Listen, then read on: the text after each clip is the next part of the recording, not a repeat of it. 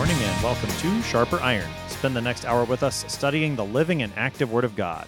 His two edged sword of law and gospel, recorded for you in Holy Scripture, all about Jesus Christ, crucified, risen, and ascended for you.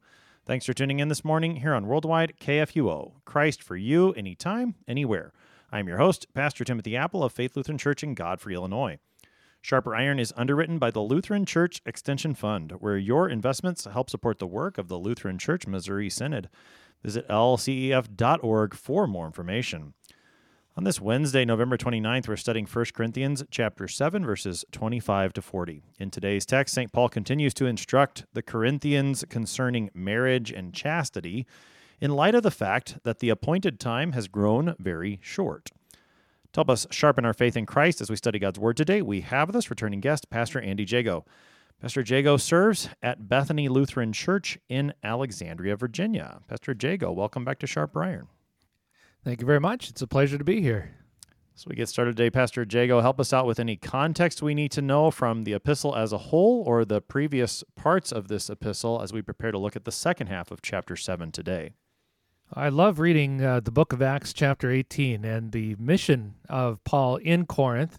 Uh, it's so extreme. Uh, there's and and, and the, when you zoom out and then look at the mission in its entirety, uh, just uh, so uh, extreme, wonderful. Where there's so much potential in Corinth, which is why God intervenes directly, saying, "Paul, don't worry, I got this. you know, we got we have many people here in this city."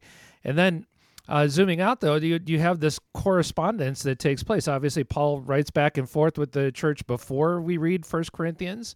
And then afterward, there's a sorrowful visit and a sorrowful letter that we read about in uh, Second Corinthians. So there's a there's a lot that of issues. Corinth has a lot of issues based on what we know uh, of uh, the letters that are in the Bible, and then the reference to the letters that aren't. So wow, there's uh, among the issues. There's first in First Corinthians uh, uh, things that Paul uh, gets from Chloe's people, and then there's some issues that are taken up uh, in a, in a that were in an earlier correspondence that he had, and that begins in chapter seven. Overall, the main issue in Corinth is division and then we get that and, and, that's the main issue he tackles here in First corinthians but i love how First corinthians begins with Paul saying, I wanted to know nothing of you but Christ crucified. And then ends with the great resurrection chapter of, you know, this, uh, the Christ must reign. You know, and uh, uh, so the, there's there's in between you know the the crucifixion and resurrection. I feel that those that's very purposefully done. He bookends uh, the letter with the great uh, proclamation of the faith uh, in order to bring the church together. Everything in the middle is bringing the church together. Um, so here we are bringing them together on issues of chastity, I heard you say. I haven't heard that word in a good long time, but that is very true.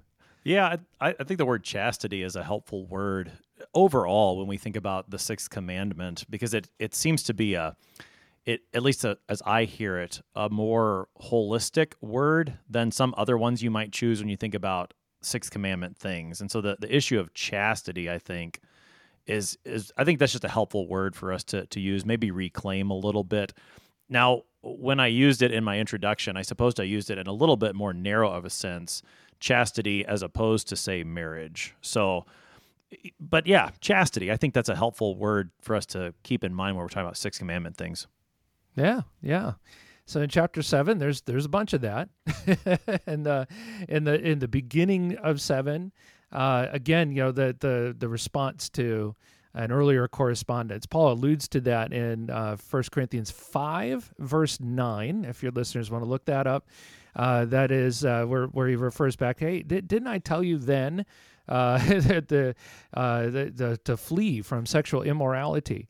So I wonder if you know this the issues that are coming up here in chapter seven weren't from that earlier correspondence. You know, as a result of that. Uh, because obviously some uh, issues that were related uh, were discussed then. Um, so Paul has uh, answers. the Corinthians have questions. Paul has answers. Some that he says come from the Lord, which you've covered already uh, in the early part of chapter 7. And the part we take up today, he does not have a word from the Lord. So what happens? when we don't have a clear word from the Lord. Pastor, I need your help. I need, you know, if there's there's an issue that I have, uh, how should a person looking for such a word from the Lord treat the kind of advice that Paul gives? And if the issues that Paul brings up here in this chapter do not seem to apply to us a whole lot today, I mean, maybe we're not a widow, maybe we're married, uh, and we don't we're not overly concerned about uh, uh, the, some of the things that, that Paul is writing about. Well, even so, I think even to even so today we could still take home some ways to to give and receive godly wisdom uh, across a wide range of a wide spectrum of issues, if you will. All right. So you're right. There are some very specific things in this section, but then there are also some fairly general things in this section as well you and I mm-hmm. were were speaking beforehand that this is not one of those sections of First Corinthians that perhaps we read all the time very regularly, but there are some verses within our section today that I think show up at least one point in the church year. I know I've mentioned in the past that First Corinthians is a letter that is read during the Epiphany season over the course of the three-year lectionary. This it shows up in the Epiphany season, and some of the words that we get today about living with the fact that the appointed time has grown very short, uh, those are going to be maybe a little bit more wide ranging. But as you said, there's going to be some more specific things too that may not always apply to every each and every one of us. Indeed. All right. So let's go ahead and take a look. This is 1 Corinthians 7, beginning at verse 25. Now, concerning the betrothed, I have no command from the Lord, but I give my judgment as one who by the Lord's mercy is trustworthy. I think that in view of the present distress, it is good for a person to remain as he is. Are you bound to a wife? Do not seek to be free. Are you free from a wife? Do not seek a wife. But if you do marry, you have not sinned, and if a betrothed woman marries, she has not sinned. Yet those who marry will have worldly troubles, and I would spare you that. This is what I mean, brothers. The appointed time has grown very short. From now on, let those who have wives live as though they had none and those who mourn as though they were not mourning, and those who rejoice as though they were not rejoicing, and those who buy as though they had no goods, and those who deal with the world as though they had no dealings with it. For the present form of this world is passing away. I want you to be free from anxieties. The unmarried man is anxious about the things of the Lord, how to please the Lord. But the married man is anxious about worldly things, how to please his wife, and his interests are divided. And the unmarried or betrothed woman is anxious about the things of the Lord, how to be holy in body and spirit. But the married woman is anxious about worldly things, how to please her husband. I say this for your own benefit, not to lay any restraint upon you, but to promote good order and to secure your undivided devotion to the Lord. If anyone thinks that he is not behaving properly toward his betrothed, if his passions are strong, and it has to be, let him do as he wishes, let them marry. It is no sin. But whoever is firmly established in his heart, being under no necessity, but having his desire under control, and has determined this in his heart, to keep her as his betrothed, he will do well. So then, he who marries his betrothed does well, and he who refrains from marriage will do even better. A wife is bound to her husband as long as he lives. But if her husband dies, she is free to be married to whom she wishes, only in the Lord. Yet in my judgment, she is happier if she remains as she is. And I think that I too have the Spirit of God. That is our text for today. That is 1 Corinthians chapter 7, verses 25 to 40. Pastor Jagow, probably the first thing that we need to talk about with this text is something that comes up there in verse 25 and shows up several times in this text. As the ESV translates, this is about the betrothed. Now, concerning the betrothed, there's there's a footnote there though. So help us. What who are we talking about here when when the ESV uses the word betrothed? Who are we talking about? Yeah, Parthenon, which sounds like a place in Greece that you would go visit, but it's uh, the word is uh, uh, virgins, and it's the same word that is used in Matthew 25. Uh, those individuals who are there with the lamps, uh, awaiting the bridegroom to arrive. So it can be uh, specifically someone who's engaged or betrothed. It could be broadly uh, any young, eligible, any maiden, any young lady that's eligible to be married. Okay, so they're anyone who's eligible to be married. So not necessarily betrothed as we might use the word. Because when, when I hear the word betrothed in English, I think of someone who's engaged, but perhaps a little less specific mm-hmm. of a use of the word here in this case. Someone who could be betrothed, they're not yet married and could be married. Yes, I, I you know I, I would like to discuss this with the translators of the ESV why they chose that particular to narrow it and not broaden it. I don't know, but it seems the broader it, it, makes more the broad makes more sense. The the broad definition of any young woman here. Yeah. Okay. Okay. So we're talking about people who would be eligible to be married but are not necessarily engaged to someone to be married at this particular point, though they might be. And and there are maybe perhaps cases within this section where it seems to be a little more narrow in its focus, but there are also these cases where it seems to be less narrow in its focus. So, uh, virgins, yeah. yeah. Okay, so we're going to keep that more general meaning in mind now. So, concerning the betrothed, concerning the virgins, Paul says, I've got no command from the Lord, but I give my judgment as one who by the Lord's mercy is trustworthy. How should we understand that verse? Uh, yeah, I have no command from the Lord, but that's not going to stop me from giving you a command anyway. Uh, and uh, but I I think yeah, what is the word? The word from the Lord. I mean, so let's take a step back for a moment. Um, a word from the Lord, His inspired word, and Paul, you know, it would derive a lot of his his uh, what he writes in his letters from. It's amazing. I, I think um, I saw one translation of the New Testament. You know how we normally have the words of Jesus in red uh, this translation I was looking at had all the Old Testament passages in bold. And there hmm. was a lot of Paul's writing that was in bold print, um, because he's he's he's saying this is the revelation that's come from God. Now Jesus has spoken to Paul directly too, uh, on a couple of occasions throughout his ministry, um, so he's respected that way. Um, but what is the way that God guides us? I think God's clear word is the primary way that we you know would would want to be guided and to give guidance you and me as pastors. Um, when someone comes up with an issue or a question that's that's the best place to go uh, and the most direct place to go.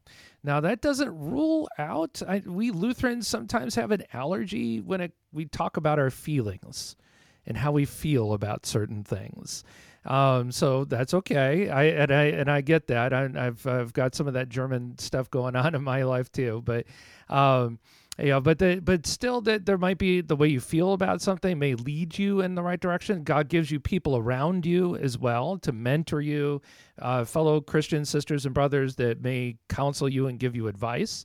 Um, and God also, may, I mean, there's sometimes there's circumstances that you can't really. It's hard to explain away. Um, so sometimes God nudges you, perhaps, in, in a direction. The only thing with people and circumstances and feelings is that sometimes they can move you in the wrong direction. you may; those are not 100% sure uh, that you're going the right way. Um, whereas if you have something from the Lord, well, then you know, like in regard to marriage, uh, there's a lot of clear words of marriage is good. You've got that from, uh, say, Genesis uh, in the second chapter. Um, but now, uh, so Paul is addressing uh, the Corinthian church. Uh, the the question at hand here at verse 25 seems to be similar to what we've dealt with before. Should I marry or should I remain single? Uh, but in this case, there's no clear word from the Lord. So, what should a church leader do when there's no clear word from the Lord? I'd like to think that I could rely on my degree from MSU because I'm pretty good at making stuff up. but joking aside, though, uh, Paul is going to give us his advice. Uh, so and it's if interesting. I, if I can interrupt say, you real quickly, yeah, yeah, Pastor Jagow, because you, I think it's it's very striking that he doesn't make something up. We, we talked a little right. bit about this yesterday, where he he has that note that he says, uh, let's see, it's in verse twelve, where he says, "To the rest I say, I, not the Lord." That he's he readily admits you're not going to find the chapter and verse in the gospels where Jesus himself says this. You're not going to find right. that exact quote. And so the fact that he doesn't make something up, I think is is actually pretty significant that he's going to mm-hmm. apply the word of God pastorally to a situation in which there's not a direct quote from Jesus, which that's the way that I understand, you know, no command from the Lord not that the word of God isn't there and applying to this situation, but rather there's not that you know direct as you were bringing out. There's no direct red letter words from Jesus that say, "Should I get married or should I stay celibate?" And, and I think so. Again, I, I know Yes. you said that in joking, but I think it's important that he actually doesn't do that. That's pretty significant. Right, right. Oh, I'm saying I'm I'm I was saying that I, I'm not opposed to doing that, but that's but like Paul, I like to think that I uh, the issue of credibility, uh, the issue of, of being credible, of, of the issue of revelation, where revelation comes from, of authority. Those are all things to keep in tension when you're uh, when when people are seeking pastoral counsel or seeking biblical counsel. Um, and to be clear, like Paul is, I think that's a that's a sign of integrity and a sign you're not in a cult of someone trying to manipulate you or twist you know the, the twist you around a little bit. You're you're you're appealing to authority that's beyond you. Um, so yeah, he's he's and what but the other thing that's interesting here is his pastoral heart. Because he could, I think, say, Well, I want you to do what I say because I'm an apostle of the Lord. I told you so. So there, you know, uh, or I told you so. That's why. Uh, but he doesn't. He said, "What's his his words here?" And I think I'm probably maybe I'm making this to be a little bit more than what it is. But he says, "As one who by the Lord's mercy is trustworthy." Hmm. He has a relationship of trust.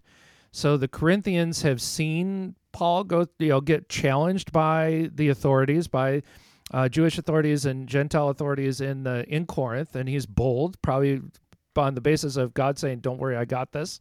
You know, giving Paul that direct word, uh, giving him some courage and boldness, uh, you know, to to his testimony, but also, um, you know, all the issues, all the issues the Corinthians have. Uh, and and then later on, you know, they go through some more issues. You know, when we get to Second Corinthians, we hear about his sorrowful visit and his sorrowful letter. Um, so, but but through good and through bad, uh, they they go through this together. There's a relationship there. There's I think that Paul doesn't use that word trustworthy uh, carelessly. That that's intentional. He's reminding of the relationship that he has with them.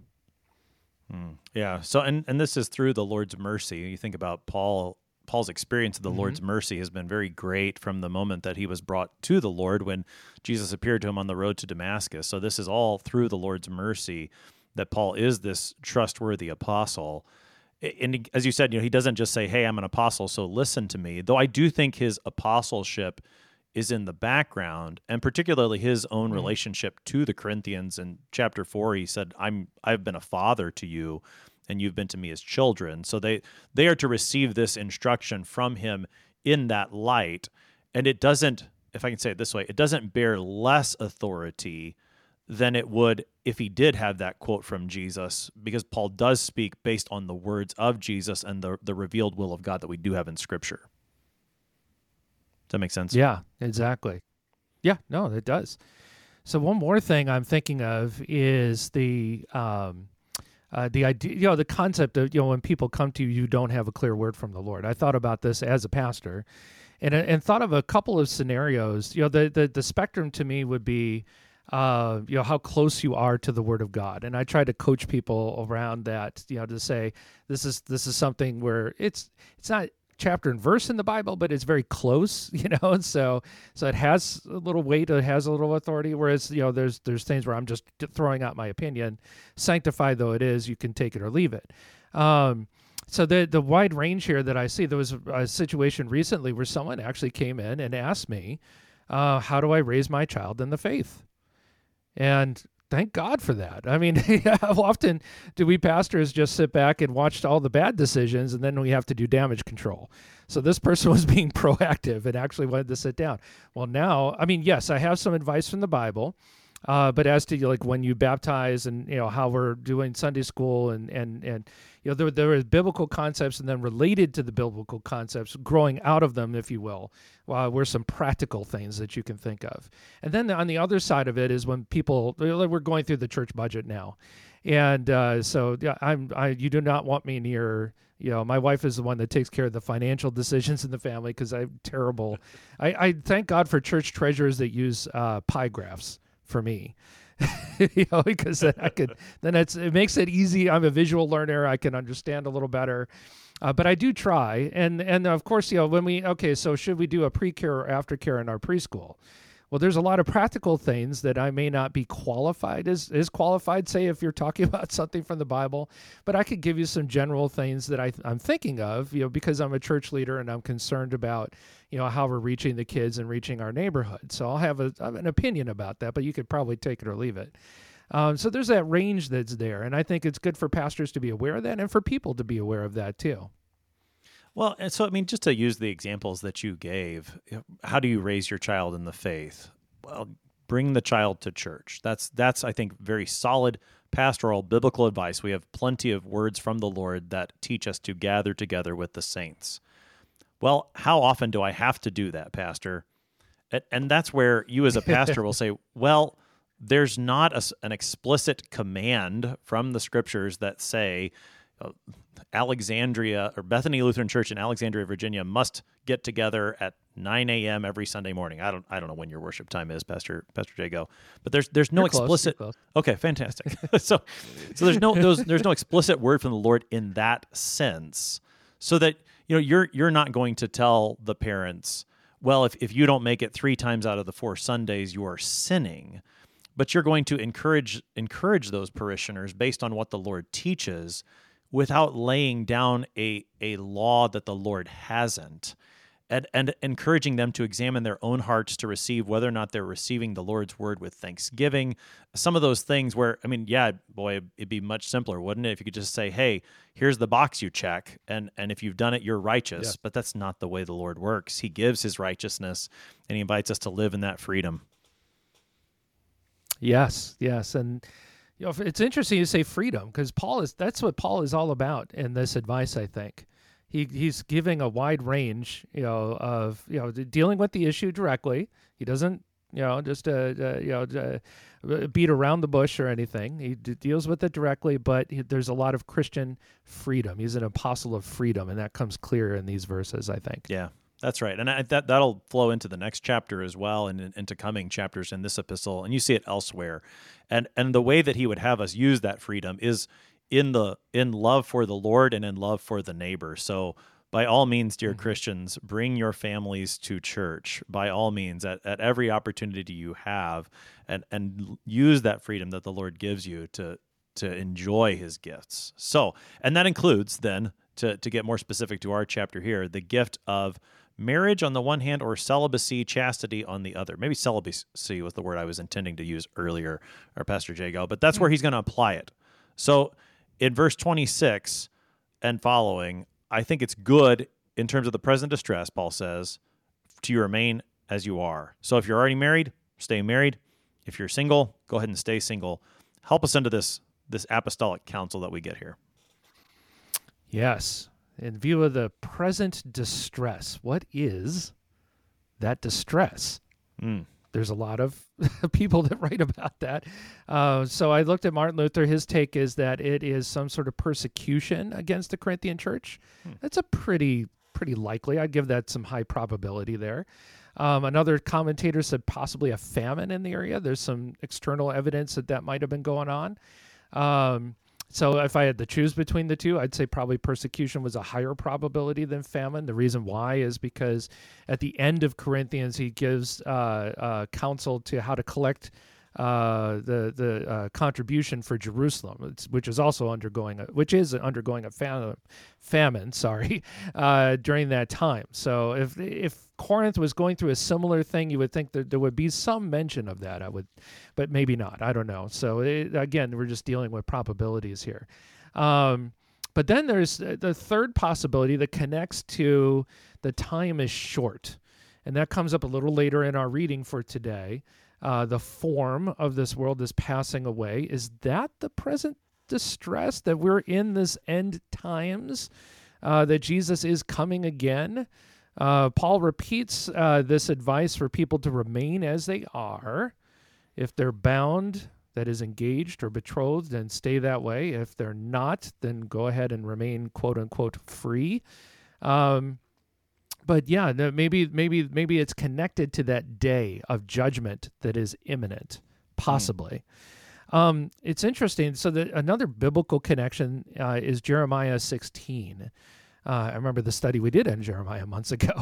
so, uh, but there, you know, Jeremiah was was commanded. He was told by God directly, "Don't get married." Why? Why God? Because there's this judgment day that's coming, and on that judgment day, well, there's going to be uh, a lot of there's going to be famine. Uh, there's going to be certainly a lot of other kinds of persecution. Jeremiah gets thrown into a cistern and and such. Not a not a good situation if you have a family. Um, and and there will be this this this judgment that comes. That the city will be destroyed because of this day of judgment uh, that is coming. That foreshadows that final judgment as well. Um, so it's a little bit of all three, which I found interesting. all three of those possible scenarios of what that present distress is. Maybe this present distress that uh, that Paul is referring to touches a little bit on all on all of those, and maybe we just shouldn't push it too far. It's just it's we just recognize it was bad. Sure. Yeah. i I guess I've always heard that in the more general sense, though I do appreciate the, the mm-hmm. thought that there could be something more specific. When I think about the, in view of the present distress, my, my mind went to the way that Luther speaks in the Catechism in the fourth section. So, not the fourth chief part, but in the fourth section, the Christian questions and their answers. Mm. And in the last question, he talks about you know, what do you what do you do if you don't think you need the sacrament? And mm. and he he gives the advice. Well, first, uh, check out if you're still alive, and if you are, that means you've got the sinful flesh. And, yep. and check out if you're still living in the world. And if you are, then that means that you're going to have trouble. And third, also remember that the devil's attacking you. And so I guess just as I, I think about the present distress, all of us in some sense live in that present distress, which I think is related to what you're talking about that the the last day is coming, the time is short. So this is the time in which we live in which sin, the world, and the devil attack us. So in view of that, here's how you might think about the matter of marriage. That's that's the way I guess I've understood it. But I think all of your answers are helpful, Pastor Jagow, and we'll keep those in mind as we keep going with this text on the other side of the break. You're listening to Sharper Iron on KFUO. We're talking to Pastor Andy Jagow this morning. We'll be right back. Please stick around.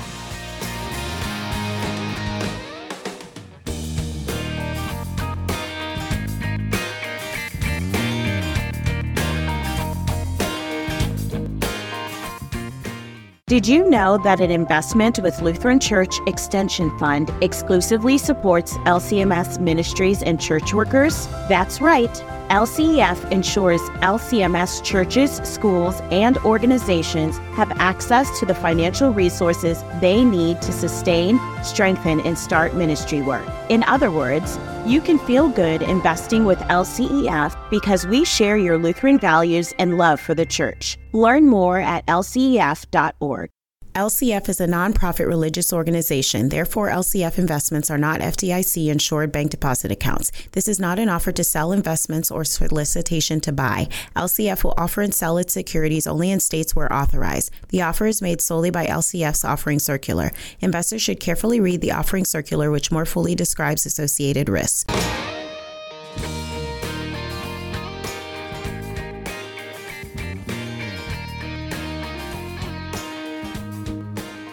Welcome back to Sharper Iron. It is Wednesday, November 29th. We're studying 1 Corinthians chapter 7, verses 25 to 40 with Pastor Andy Jagow. He serves at Bethany Lutheran Church in Alexandria, Virginia. Pastor Jagow, prior to the break, we were looking at Paul's apostolic instruction that in view of the present distress, it's good for a person to remain as he is. So if he is married, then remain in that marriage. If he is not yet married, then don't worry about getting married. It's okay to stay single. But he clarifies very quickly there in verse 28 if you do go ahead and get married, whether you are a man or one of the betrothed women, as we talked about the those who are not yet married, it's okay. You haven't sinned if you go ahead and get married. Take us into verse 28. Yeah, 28, those two phrases. You have not sinned, she has not sinned. you, referring back to the previous verse, uh, talking to the gentleman, are you bound to a wife? Are you free from a wife? Um, so if if you take a wife, though, you you have not sinned, men. Uh, and uh, then uh, if you are a betrothed woman or a young woman, uh, and you are married or you want to marry, that too is not a sin. Kind of kind of canceling out his earlier advice i guess in a way. So but again christian freedom is here. Obviously paul has a personal preference. He has a personal lifestyle choice that he is that he is uh, living in hell. um, you know and and he's no what i find very comforting about this in verse 28 he has no desire whatsoever to control where people are uh, you know, just to, if the, it's it, it relates back to earlier in chapter seven where he says, "Remain as you were called." So he gives people the freedom and the space to live out their calling. If that's married, that's great. If it's not, that's also good. Yeah, that that's right. I think he doesn't bind consciences where the Lord does not bind consciences. So, Right. uh, single or married, you are the Lord's. He's telling the Corinthians, and I have I have reasons for giving this instruction. It has to do with the present distress and the time growing short, and, and what that means for you to live as either married or single in those times. But he's not going to bind the conscience by saying just because there's a an advantage in this sense to remaining single, because that's what he's going to talk about here in a moment. Mm-hmm. There may be that advantage. He's not going to say that you've somehow sinned by getting married, because he's already told us about some of the advantages of marriage in the previous text. Right? That that this is the place where the Lord gives a husband and a wife to live together in that glorious marital union, and so there are advantages to that too. Here he's extolling some of the advantages of remaining single, but in either case, he's not going to bind your conscience where the Lord hasn't done so. Yes, and he, he gives a clear reason as well. I'm saying this to spare you Yeah. from worldly troubles. And those of us who are married understand. He's not wrong. That's right. Yeah, that's right. There, there, there are certain troubles that come with marriage. That's not to say that that makes marriage bad by any means. Indeed. But there, this is a reality that there are worldly concerns that married people have that single people may not. And Paul will go on with that a little bit later in, in a little more specific detail.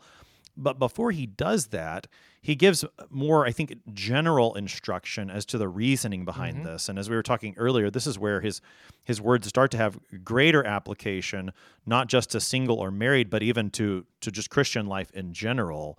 And this is where we get that phrase: "The appointed time has is growing short." So, uh, talk, take us into these next verses, verses twenty nine to thirty one. Oh, just so beautiful. Um, so this is what I mean, he says. Uh, yes, the appointed time is growing short. So note that, and then note at the end of this section, we'll say from verses 29 to 31. At the end of 31, um, the world, the present schema, I love that, the, the present form of the world is passing away. The time is short, the world is passing away. Uh, now cue Wachet auf. wake awake the night is flying right. Great hymn. so that we can uh, uh, you know get into the spirit of this. And and notice the poetry. Now before getting into the specific phrases i mean there's he does this in a number of times. Most recently i was at a funeral uh, preaching on second corinthians chapter 4 um, and yeah, it just uh, just the, the the the the phrases that uh, were used there, pressed in from all sides, uh, but not crushed, perplexed, not driven to despair, persecuted but not forsaken, struck down but not destroyed. Oh my goodness! I mean, you you can, it, it- it's inspiring and it builds as it goes, just like maybe reading one of the Psalms. You know, it just uh, it, uh, Paul is um, using a, a he- he- he's good on his theology. He's obviously excellent uh, at theology, philosophy, but give him some points now for poetry as well. And in this, you, you notice the, the the the repeated as if and then not phrases. And and some of us, I think there's only one of these we would cheer for, you know, a, or relate. You know, we would we would want, you know. So let the let those uh, who have wives live as though they have none. Well, okay. Um, and those who mourn as though they were not mourning, that's good. Uh, those who rejoice as though we were not re- rejoicing, we'd rather not do that. Those who buy as if they have no goods, no, we'd rather have goods. Those who deal with the world as though they have no dealings with it. Well, now with that last one, we're zooming out a little bit at what is the whole point of this? It's dealing with the world. It's getting Im- immersed in the world. So it's not that these things are good or bad either way, uh, but but if you get too entangled and and and ensnared, stuck uh, in these worldly concerns. Any one of these things could be uh, could keep you or detain you, perhaps, or keep you keep your eyes here on earth as when they could be focused on our heavenward journey, focused on on our on our heavenward goal, if you will.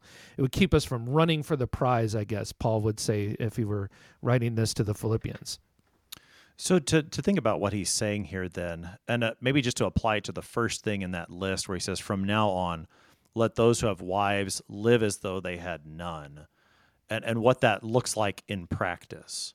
So Paul would not say to to the husbands then well just ignore your wives because right. we have for example Ephesians 5 where he says husbands love your wives as Christ loved the church. So so what he's saying here in 1 Corinthians 7 isn't contradicting that instruction. Uh, but maybe maybe the way to to think about what that could look like in practice would be to bring in what Jesus says about those who would be his disciple where he he says that those who he uses some strong language sometimes. Those who do not hate their father, mother, and he lists just about mm-hmm. every relation you can, they're not worthy to be his disciple. So that to to put anything ahead of being a disciple of Jesus is to engage in idolatry, and it seems that that's mm-hmm. that's more along what what Paul has in mind, rather than you know just ignoring your wife as a husband, or, or vice versa if you're a wife with your husband. I agreed. Yeah, I think this is a first commandment uh, related issue. And the the person that, that helped me on this was Martin Luther. And forgive me, I don't know exactly where this quote came, comes from. Um, but where he says, I have held many things in my hands and I have lost them all. Uh, but whatever I've placed in God's hands, that I possess. So even your marriage, you can hold on to it too tightly uh, you know, and, and that becomes an idol. That becomes more important than your relationship to God. But if you give that relationship to God, if you're saying, Lord, I, you know, we, we dedicate our lives to you know, let, letting God's love flow into that relationship and then out to your neighbor, um, you know, the, and and uh, and enjoying those moments that that God gives. Uh, you know th- that's that's something that uh, that that you you will still possess then, and, and, if you try to hang on to it too tight, you may not. Uh, that may be a, to a the detriment of that relationship as well. And I think the other things that Paul uh, lists here about earthly goods and uh, re- even, rejoicing, you know, that's not a bad thing, especially in the biblical sense. Uh, but the, is it rejoicing in Christ, or is it just you know hanging on to brief happiness here on earth? Um, so again, it's poetic. Uh, so you know, it's a, it's not a, a, doctrinal treatise. I could say, don't you know? I could preach in a sermon, you know, just keep your eyes on uh, fixed on Jesus, the author perfecter of our faith. Well, that that that that's inspired, but uh, I could say, you know, keep your uh, focus on heaven and not on earth, and that's kind of boring. But Paul is not boring. He he really uh, uh, treats us to this this uh, this poetry and gets us in. He he gives us the theology with the beauty as well. Yeah, yeah, and I think maybe to to go elsewhere in in Paul's writings, uh, and this isn't an exact quote, but where it's in Romans eight, where he talks about the that the the sufferings that we have now are not worth comparing to the glory that is to be revealed. So in a, in a similar vein, when it comes to our lives as husband and wife, or our lives in which we mourn or rejoice, or in which we have dealings with this world and buy things, look at those in light of the fact that there is an eternal joy coming. And mm-hmm. and in that sense, then the things of this life are passing away, the things of of eternal life remain forever. And and constantly as we live in this life, keep it in that perspective that mm-hmm. the Lord is going to return very soon, as Paul says, and and keep the things of this life in that perspective. That's his overall instruction here in this section. Yes, exactly. Perspective. I think th- that's so important to to to to keep in front of us as we read through this because, man, you could get lost on the details here. You know, right. you just you agree with Paul on this point, you disagree on this point. You got rugga rugga rugga rugga, but you know, but just to to take a step back every so often and say, what is the point here? What is he talking about? Yeah, that's right. That's right. So as he then moves on back again to more specific application to the issue at hand concerning marriage, those who are eligible to be married but are not yet, he comes back to this thought of uh, well, what what is the advantage to remaining unmarried? Again, he's already talked about advantages to being married in the previous text. Now he's going to tell us some of the advantages of being unmarried, and he, he says overall he wants them to be free from anxieties, and he applies that to married versus unmarried. What does he say in the next few verses? Yeah, uh, free from anxieties. Uh, the the unmarried man is anxious about the things of the Lord and how to please the Lord. The married man, and I, I like the word anxious here. Um, the married man is anxious about worldly things, how to please his wife, and again, he's not wrong. is there's a certain dividedness. Uh, there's there's a there's a conflict inside of you. Um, you know, and and I suppose those of us who were in church work may feel it a little bit more. Yes, I could serve the Lord more if I had a little more sleep, not tending to all the family things that I got to tend to. Um, but those, but but you know, it, it, it, it, so a couple of things here. Number one, what is that conflict that's inside me?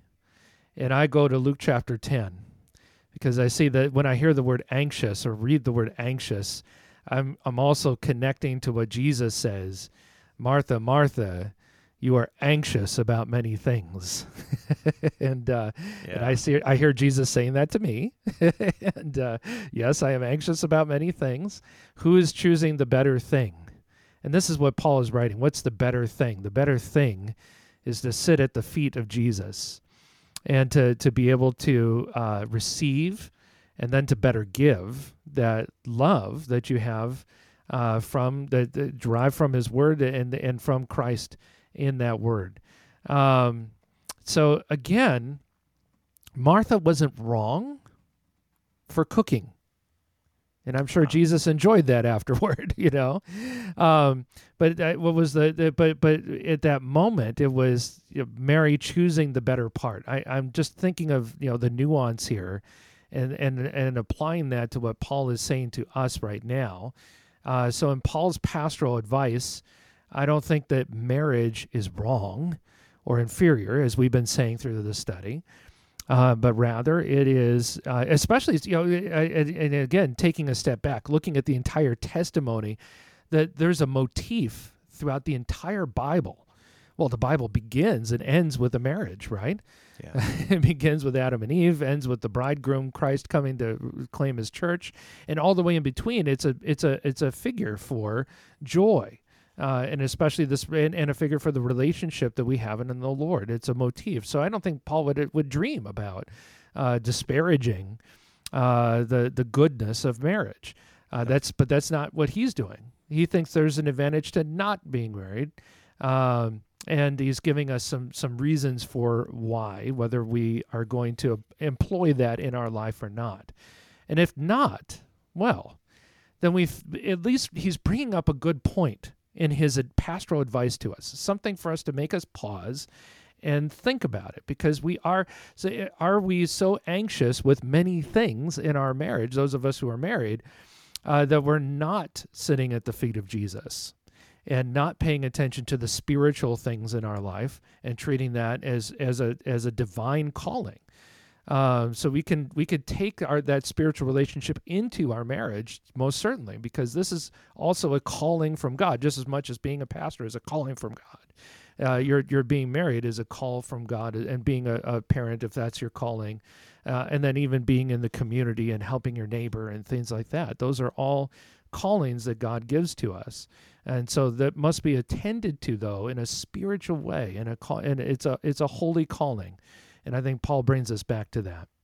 Yeah, and, and again, I appreciate the the way that you're you're treading very carefully, just as Paul does, mm-hmm. to not disparage marriage, but to recognize with Paul there are things that those who are single can do that those who are married cannot. And I this is something that we recently talked about in the youth confirmation class here concerning the sixth commandment that there are realities for those who are who are single and I'll just use the example of, of being a pastor because uh, we haven't actually talked about that with 1 Corinthians 7 yet. This text mm. does not mean pastors have to be remain unmarried, as our, our Lutheran confessors are so clear within the, the Book of Concord. We haven't actually mentioned that yet. But but just but think about this that there are things that a pastor who is single uh, may be able to do that a pastor who is married might have a little bit harder of time simply because, as this text acknowledges, that married pastor has concerns for his wife and for his family. So if, if I get a call at 2 a.m. in the morning that a member is in the hospital and needs pastoral care, it's going to be more difficult for me as a man who is married, who has children at home, to get up and get going than it is for a single pastor to do that. And that's that's just the reality. It doesn't mean that one is better than another or worse than another or that one is somehow sinful, but that's just the reality that Paul acknowledges and say, "Hey, don't forget about that. There are things that those who remain unmarried can do in service to the Lord that those who are married, their interests are going to be a little bit divided. And that's not bad, but it's just reality. Yeah, indeed. And I, I'd venture a safe guess, even people who are not pastors uh, struggle with the same thing. You know, I we, we i am always encouraging people to be in their devotions and uh, you know in the in the Word and to take God with you. You know, not just uh, it's church isn't just for Sunday. Our relationship with God continues Monday through Saturday, uh, and even though we're concerned about many things, married or unmarried uh, and uh, you know in, into the workplace and into wherever all those different spaces that God has called us. You can serve the Lord by changing diapers. you can serve That's the right. Lord uh, by by being in a board meeting and, in a difficult budget meeting and how you conduct yourself uh, there in that meeting. Uh, you can serve the Lord when when someone's looking to cross the street in the crosswalk and you're you know and the traffic is nasty and people are not paying attention to the crosswalk signs. So, all those different things, you serve the Lord. Uh, and if you think of all those things as a calling, that changes your perspective. It changes your, your view on life and it becomes less burdensome, I think, uh, right. and more, more into the ideal that Paul is trying to lead us to here. Yeah, that's right. So then help us into how he continues in verses 36 and following. Again, we have this uh, those who might be or someone who is betrothed and the, the word with passions. If those are flaring, then go ahead and get married. What's his his counsel in verses 36 to 38? Yeah, I thought I knew what this verse was all about, but apparently there's some debate here. Um, and it comes down to the, the the the Greek word that, that is there for his passions are strong if his passions are strong, because apparently that's in a couple of English translations. In a couple of the other English translations, it's uh, when she is past the her youth. Um, so there's some debate as to whether this is going old school, talking about a father uh, giving his daughter away, uh, and if you feel that you're doing her wrong. Uh, then you should, uh, you know, just and he's trying to ease the, the the person's conscience, the father's conscience there. Um, and then to modern readers, of course, it's a little jarring if you're reading that in the New King James Version. Um, uh, because you know, I would imagine my daughter's reading that. Is it, Dad? You don't? Mm, no, you know, I, I, don't want you to uh, to have that much control. Thank you. Um, but the, uh, the, the, when it comes to but but uh, the, the other translation, of course, is that in our ESV, which is I think makes a little more sense um, where if uh, it, and it goes and it can I, I, think it also makes sense because of the context too uh, because paul talks about passions earlier in chapter 7 here uh, and if uh, if it, it, if it's to keep from sinning then you should marry uh, so I think similar advice here to those that are betrothed, even though he says it's a, it may not be the spiritual state. It may not. I want you to use to do things to your spiritual advantage. Uh, so, regardless of what this is, if it's your passions are strong or you're holding your daughter back, um, you know, either way, uh, go with your conscience. Go with what where your calling is in the Lord, and be and have that freedom in Christ to do those things. Yeah, and, and just uh, because I brought up the matter of the marriage of pastors or the marriage of priests, which again is a very mm-hmm. big topic in the Lutheran confessions, notice that in verse 37 that these this matter Paul says this is being under no necessity but mm-hmm. having his desire under control. So one who does rem- wish to remain celibate does so under no necessity. It's not forced upon him right. and it is with his desire under control. So again, as you brought up, Paul said previously and within this section too, if the passions burn such that sexual immorality becomes a problem, Paul says, go ahead and get married. You haven't sinned. Therefore, pastors can be, be married. And I know you and I are both thankful for that. Oh yeah, I uh, I would not. Uh, I don't do celibacy now. Um, I, it's this is such an aesthetic aesthetic sorry you know part of Paul uh, and and why I don't relate to the apostle in some ways because I I like um, I I and, and, and why some people might it, there was a tension in the early church between the Gnostics and uh, and and those were uh, th- those are people that had special knowledge. It was based on a lot of Eastern religions. Basically, the spirit is good, the flesh is bad. And I would not have made a good Gnostic. I just or a desert father or anything like that because I I think God has given us in this created world things to enjoy. And I really and I love being in the moment where you're enjoying that. You're enjoying a good dad joke with your kids. You're enjoying a well cooked meal. You're you know you're enjoying a uh, you know those kinds of moments with your family. Um, and uh, and I think that that's what we were created to do. Now there's there's some that feel do not that feel very complete without that, uh, or or having other callings and other moments that they share.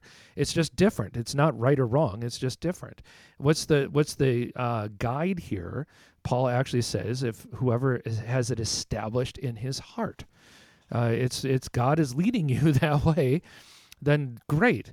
And again, you know, I, am thank God that we don't have that that rule in in our church. And I think of the uh, even today, I, I will just say, with all deference to our Roman Catholic brothers and sisters, that causes I I just imagine it must cause such suffering uh, to have that made a rule when it's not a rule. You know, that's, it, that's not a command from the Lord.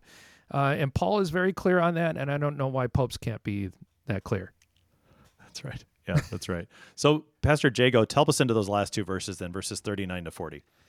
Okay, so now we've covered a lot of bases here, and now we're on to someone who is a widow, uh, someone whose husband has died. Um, there was actually a special uh, care that was given to widows and to orphans in the early church, and maybe still today. But I mean, you were registered. I mean, there was a there was a formal process and such uh, that we have from some external evidence, looking in in history and so forth. Um, so, yes, in the Lord. Uh, she is free to marry again in the Lord. I think that's a phrase that needs a little attention just because uh, what do we mean by that? I think it's pretty broad. You know, it could be you could that you should marry remarry a Christian. Uh, there's a verse he gives advice he gives to the, the in the second Corinthian letter about being unequally yoked uh, to unbelievers.